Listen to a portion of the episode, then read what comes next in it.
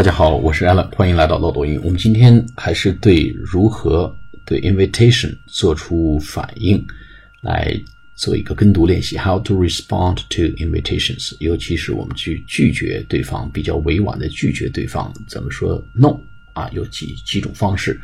其中呢，我们上次讲的叫 Let me check my calendar，哦，我看一下我的这个日历会不会有冲突啊？第二个呢，啊，sounds great。第三个，I'd love to。第四个呢，I'd love to，but I have another commitment。啊，我愿意去，但是我已经约了别人了。还有一个，I don't think I can，这个很直白的拒绝啊。那么还有一个比较委婉讲法呢，maybe another time。好，我们来做跟读练习。比如说，有人来请你一起去礼拜六做一些安排啊。Are you free Saturday night？Are you free Saturday night？或者 Are you doing anything Saturday night？或者是 这个 Do you wanna see a movie？或者说是 Would you like to join me for dinner？哎，我们来怎么回复呢？啊，例句是 Would you like to join me for dinner？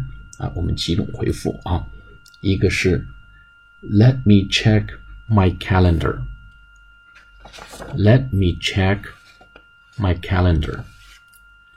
Let me check my calendar. 好，第二个 would you like to join me for dinner?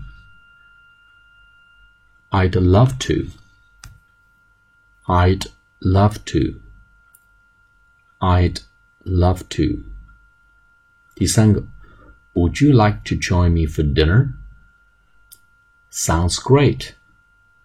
Sounds great. Sounds great. 第四个，Would you like to join me for dinner? I'd love to, but I have another commitment，或者是 appointment 都可以。I'd love to, but I have another commitment. I'd love to, but I have another commitment. 第四个，Would you like to join me for dinner？直接给人拒了。 I don't think I can. I don't think I can. I don't think I can. 第五个，Would you like to join me for dinner? Maybe another time. Maybe another time. Maybe another time.